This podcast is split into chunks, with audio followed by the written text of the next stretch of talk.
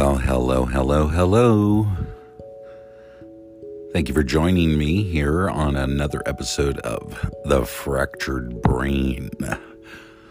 I'm your host, Jepa Bye, otherwise known as, or aka, Jimmy P. Brown the Second. Just shorten it to Jepa Bye. I just like that title. It sounds kind of hillbilly. Others have told me it sounds kind of like just this weird acronym you've given yourself, uh, like a, the artist formerly known as, but no, it's just Jepa Bye. Easy way to say it, rather than having to say Jimmy P. Brown the Second. Anywho, thank you for joining me for another episode of The Fractured Brain. So, um... was digging around um, through my briefcase and uh, came across a folder with, uh, well, notebook rather, with a bunch of my lyrics from when I was recording uh, the Eraserhead album and uh, and uh, also Subversive Kind, and a bunch of my lyrics in my very strange scrawl. Nonetheless. Uh, But I thought it was kind of cool. Posted a couple pictures on my Patreon site for people to see. But um, and then uh, ran across some old Deliverance photos, and even uh, just, in fact, even the very, very first Deliverance band photo taken in September of nineteen eighty-five. Um, so thought it was funny. Posted that too. Um. People seem to really, really dig hearing some stories, so I thought I would tell you guys about uh, uh, the the very first time Deliverance entered the recording studio. So, the year is nineteen eighty-six. This is pre-Cal Metal. Uh, the players in the band is myself, Chris Hyde, and drums, um, Larry Farkas, lead guitar, and uh, um, Brian Carrilla on bass guitar. So we've uh, been playing now a few shows, and uh, you know, in those days, if you if you weren't signed, you know. I didn't want us to just record a demo. Um, I thought it'd be cool if we released an album. So, I, I'm not sure. I think it was Chris who found uh, this ad that had been floating around, uh, you know, L A Weekly, The Recycler, um, and some other things. You know, just you know, real, you know, we record your album. And we record and release your album. And uh, the company was called M C F Records. And um, so I'll never forget, you know, we uh, we all went down there and we talked to them. Found out, okay, so they, uh, for six hundred dollars, they uh, give you sixteen hours of studio time, and um, and uh, and then release your album, and they give you a hundred pieces of vinyl, and uh, for an extra, I think like a hundred bucks or two hundred bucks, they give you fifty cassettes. But otherwise, for the six hundred dollars, they release your album, and all with the hopes, because they have major distributors interested in them, and then, you know, in hopes it'll get you an actual record deal. So they sell that idea more than the fact that you're going to go into their recording studio and record and all this other stuff. So, and, uh, you know, their ad said, you know, state of the art, you know, uh, recording studio. And, um, So we went ahead and we signed the contract, and, you know, we, we, we all looked at each other and, and, and said, okay, so that's, that's one hundred fifty bucks each. So to come up with the six hundred bucks, and Uh, so we set the date, and it was like three weeks after we signed with M C F Records. And um, so it gave us a couple weeks to come up with the money. Um, now, at that time, uh, of course, you know, I'm fifteen. Um, I'm doing in and odd, odd jobs, you know, honey baked ham and working at this place, uh, repairing fiberglass sailboats and surfboards and jet skis, a, pl- a place called SureFab there in Bellflower. That uh, I, I don't even know how I met the guy. I, I think it was through my sister Pearl. Uh, she had went there for something and, and talked the guy into giving me a job. And he, you know, he, he trained me. I, I had no idea what to do. And he trained me how to do, to work with fiberglass. And, um, and when he saw that I was absolutely terrible at that, then he moved me on to wood. And, uh, he, he made these really beautiful custom sailboats, and, um, and they were really expensive, but, um, they were all made of, uh, you know, different, different materials. But the, the main wood he used was teak wood. Um, and, uh, I, I remember, you know, at that time learning how to manipulate wood and, you know, how you heat it up and, and you bend it and all sorts of cool stuff. It, it, it was really neat. Uh, and then he saw I was no good at that, and I ruined a bunch of his wood stock. And so he ended up, he's like, okay, he can't be really bad at sanding. So he just put me on sanding. But so I started doing that. Uh, nonetheless, I think it was like, I don't know, three seventy-five an hour, and I was working there twenty hours a week, so really wasn't a lot of money. But um, I talked him into giving me an advance. I told him what what I was doing. I told him it won't cut into work hours or anything. You know, we're going to be doing it at night. Um, and Larry Farkas worked. Uh, he had a part-time job working at a place uh, out in Torrance called Delamo Dodge, and uh, he worked in the parts department, and he was part-time there. And then Chris Hyde had a had a, a job cleaning pools. He, he was a pool cleaner, and um, and then and, and I think he was doing it himself. I don't think he was working for anybody at that time. I think he that was just his gig. And so, you know, he, and he, boy, he regaled us with hilarious stories of, you know, times he, you know, he had to go to the bathroom and he had no other, you know, there was no, nobody home, and there's no bathrooms there available. And oh my God, just, uh, hilarious and gross stories. They're funny. But, um, the one who had the legitimate job was Brian Carrilla. I mean, he had the legit forty hour a week, uh, union, um, and making good money. I mean, this is nineteen eighty-five, and he's, he's making, you know, seventeen, eighteen bucks an hour. I mean, he's, he's making some righteous dough. And, um, so, um, you know, Brian funded, uh, some early ventures, especially when it came to, uh, those who came up short. So I talked, uh, Doug Sherman. That's uh, who owned uh, SureFab. He, um, Sure Fabrications there in Bellflower, and I talked him into giving me an advance.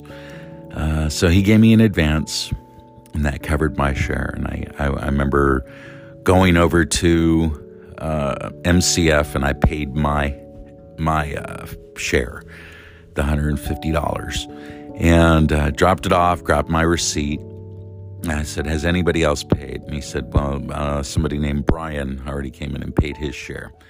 So Brian had already come in. Of course, you know, Larry and, and Chris hadn't paid theirs yet. So the day comes in for us to load in our recording. It was like nine o'clock at night. And we were going to do it over the course of, um, uh, of four nights, uh, four hours each. So totaling sixteen hours in the studio. And um, so we show up, and of course they're like, you know, uh, we can't begin recording because uh, two people haven't paid. So Brian actually had to pay Chris and Larry's share. And thankfully, Brian had it. I mean, you know, he, he had the, the their three hundred dollars. And uh, so he went ahead and he paid it. And then, boom, we were allowed access into the recording studio. Uh, I remember Chris picked me up, um, and Brian picked up Larry. And I don't know if Larry didn't have a car or if he just rode around with everybody. I, I don't know exactly what it was. He used to ride with Chris to, to uh, rehearsal all the time. So I think Larry at that time just didn't have a car. and uh, But Chris picked me up, and Brian went in and picked Larry up and got all his gear. And... Um, So we're just waiting and waiting, and then finally Brian pays it.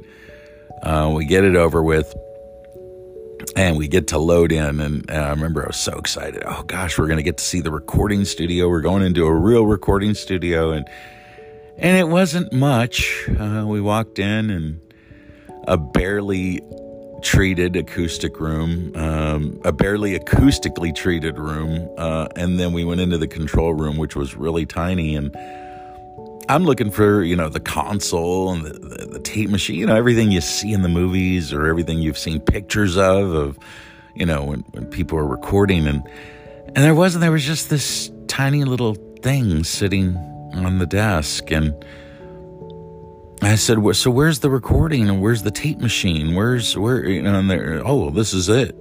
This is state of the art. And this is the Akai, blah, blah, blah, blah, blah. And it was an eight track recorder. And it used uh, V C R tapes or, you know, V H S. Or, or, or actually, at that time, it, it actually used the Betamax tape.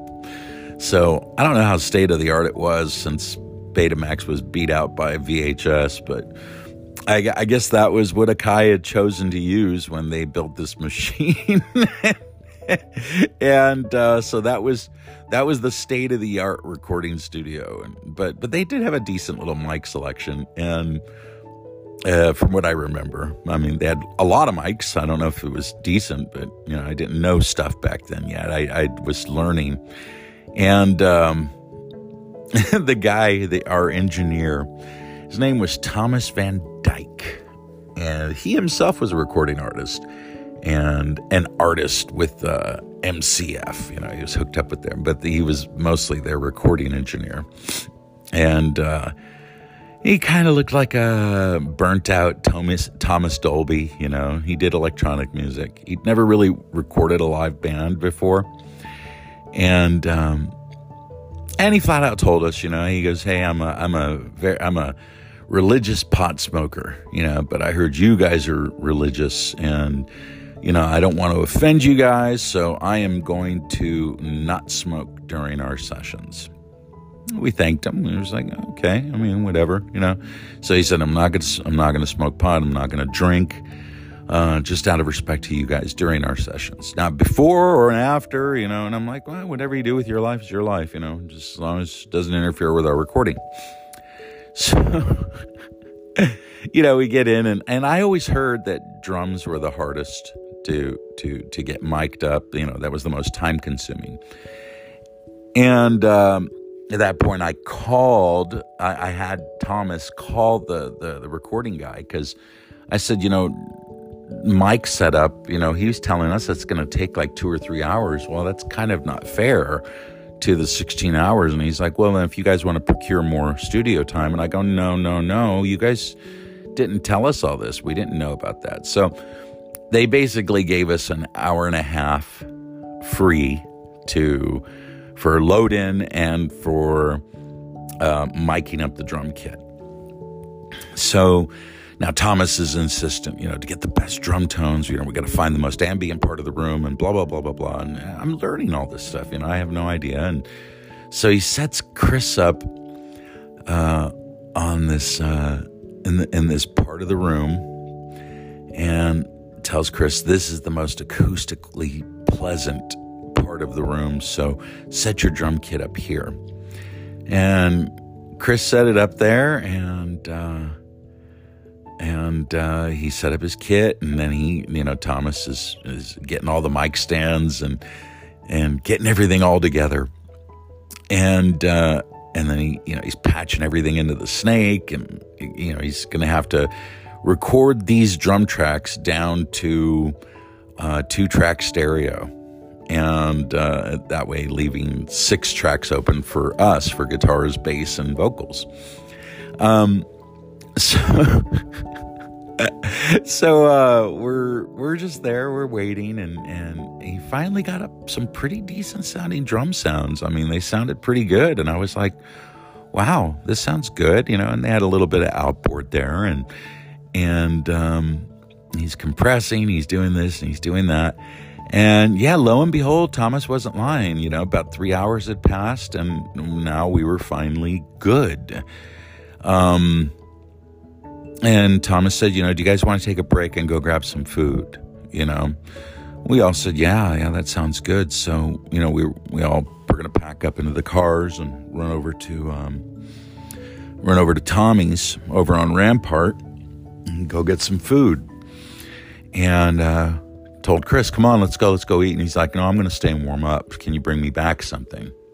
So we said, sure. So, and, uh, so we left Chris there banging away at his drums. And, uh, it's probably, you know, around midnight, one o'clock in the morning now. So Thomas just tells us, hey, you know, we're going to probably track, like, you know, you guys are tracking a total of six songs, right? And we're like, yeah. He's like, yeah, so just, you know, maybe get one or two done tonight, and then we'll get the rest done tomorrow, and then we can start on guitars and bass. It's like, oh, okay, so we don't all play together? And he goes, oh, no, no, no, no we don't play together. Uh, you guys will be playing on some dummy tracks to him, but uh, we'll go back and tighten it up with overdubbing. And like I said, I'm learning, and, and I'm listening. I'm paying attention, you know. Never been in a recording studio before. So, um... you know, I rode with Thomas, and Larry and and uh, Brian had ridden in, in Larry's car, or in Brian's car. So we go, we eat, and we decide to eat there. If you guys know Tommy's over in, in, on Rampart in L A, you know, it's a, one of these twenty-four hour places that sells these disgusting little chili burgers that are just incredibly yummy to eat. And, um...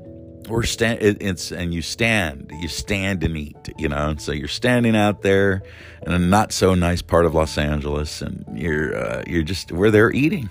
And uh, then we order Chris's to go, and we say, okay, let's go. So, uh, yeah, we, we start to head back, and I'm all excited, and, you know, Thomas is talking studio talk with me, and I'm just soaking it all in and listening to what he's having to say. And we start talking about synthesizers and and uh, all this other stuff, and it's great. And we pull up, and we hear the drums still banging. I'm like, oh my gosh, Chris is really really going at it. And uh, we walk into the to the, the the live room, or the recording room where Chris was set up, and where Chris's drums were, now there was a pile of mic stands and mics, and drum, Chris's drums were not there. They were on the other side of the room, where he decided, uh, I can't, I couldn't play over there. It didn't feel right. It was the drums, uh, they felt lopsided, and and the floor felt unstable, so I decided to find the most stable part of the room to play my drums. And we're all silent. We're all just kind of looking. But Thomas, I mean, he, I got to hand it to him. I mean, I was expecting him to, like, just lash out, cuss Chris out, everything else, you know. But he just looks at Chris, looks at the pile of mics, and just walks out, just leaves. And I, I then, at, as, as soon as he leaves, the door slams behind us. I look at Chris, and I'm like, what in the world is wrong with you, man?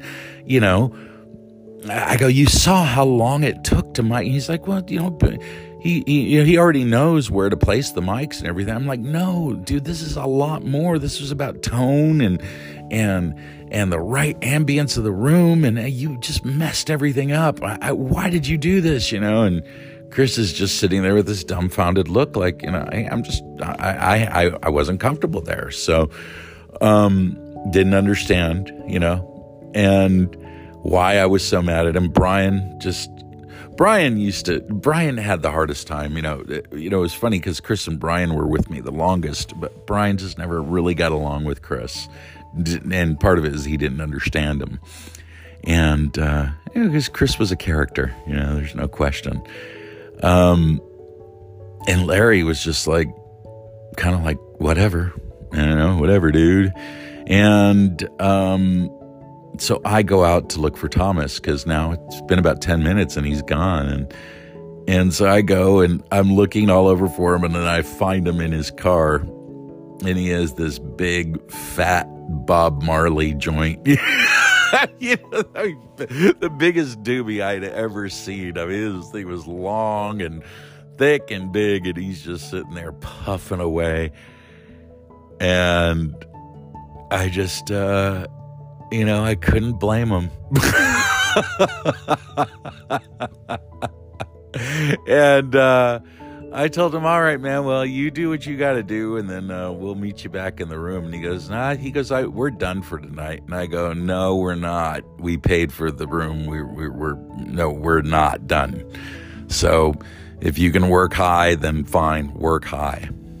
And uh, he comes back in, and uh, this was the way the night ended. So he, he has these stacks of tapes, you know, and I go, now you're not going to give us a used tape, right? Because I, I'd heard about, you know, recording studio experiences and people using used tape. And he's like, and he's all indignant and mad, and he grabs this new tape. He unwraps it, you know, takes all the saran wrap off of it, and you know, see, it's a brand new tape, pops it into the, the, the Akai player, this eight-track player, and he hits play, and he goes, see, there's nothing on it. And all of a sudden, music starts playing, and it's like this dude with an acoustic guitar and, and, and like total folk, folk music. And I'm like, and it's all multi-tracked. I see it going across the whole board, you know, and I'm like, and then he just hits stop, and he goes, huh. That's weird. I mean, it was like, it was so comical. And it was, I mean, it was absurdly ridiculous. And, and, uh, yeah, we just called it a night. We knew that's it. So we knew we had three more nights, and he went ahead and set up the mics on Chris's drums, and now he didn't, he, he just didn't care. He didn't care about the tones, didn't care about how it sounded. You know, it's just like, yeah, that works. That's fine. And, um, so we came in the next three days and, and, um, and we played, and then we ended up going over like three or four hours, and Brian couldn't cover it. I couldn't cover it. And of course, Chris and Larry wouldn't cover it. Um, and so our record got held hostage. And they gave us a two-week timeline, and Thomas did these terrible, terrible rough mixes for us, um, with like the music fading in and out, and the and the vocals fading in and out, and all this. I mean, because he was like doing all these mix moves that just like absolutely made no sense. And uh, I remember he gave me copies to take home, and. Uh, you know, just to review and listen, you know, to get ready for mixdown, which never happened. Um, because like I said, they, uh, you know, you know, Chris and Brian never came up with their end, and Brian refused. And, um, uh, cause you know, Brian was like, I covered you guys for the first time, but for these additional four hours, I'm not going to cover it.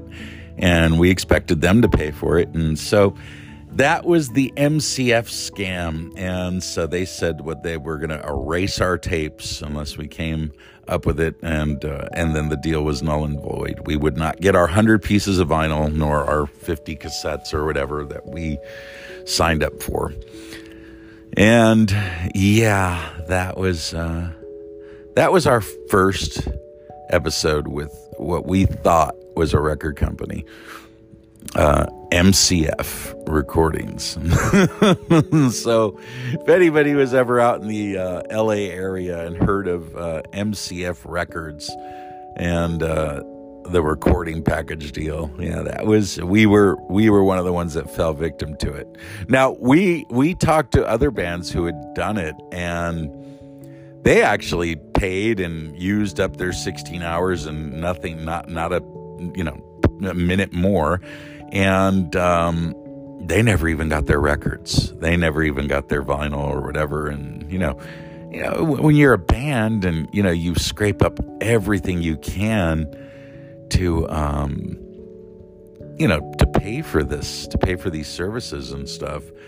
Um, it's not like you can go and hire a lawyer and, and, and go after them. It just, it's not going to work like that. So, um, yeah, so, you know, that, that was kind of the end of that. And I remember going back there, you know, cause after I got my license or whatever, um, I went back there a year later to see if they'd actually erased our tapes or if, uh, somehow, some way I can pay them for them. And, um, you know, find another studio that had this machine and get it, you know, mixed down or whatever.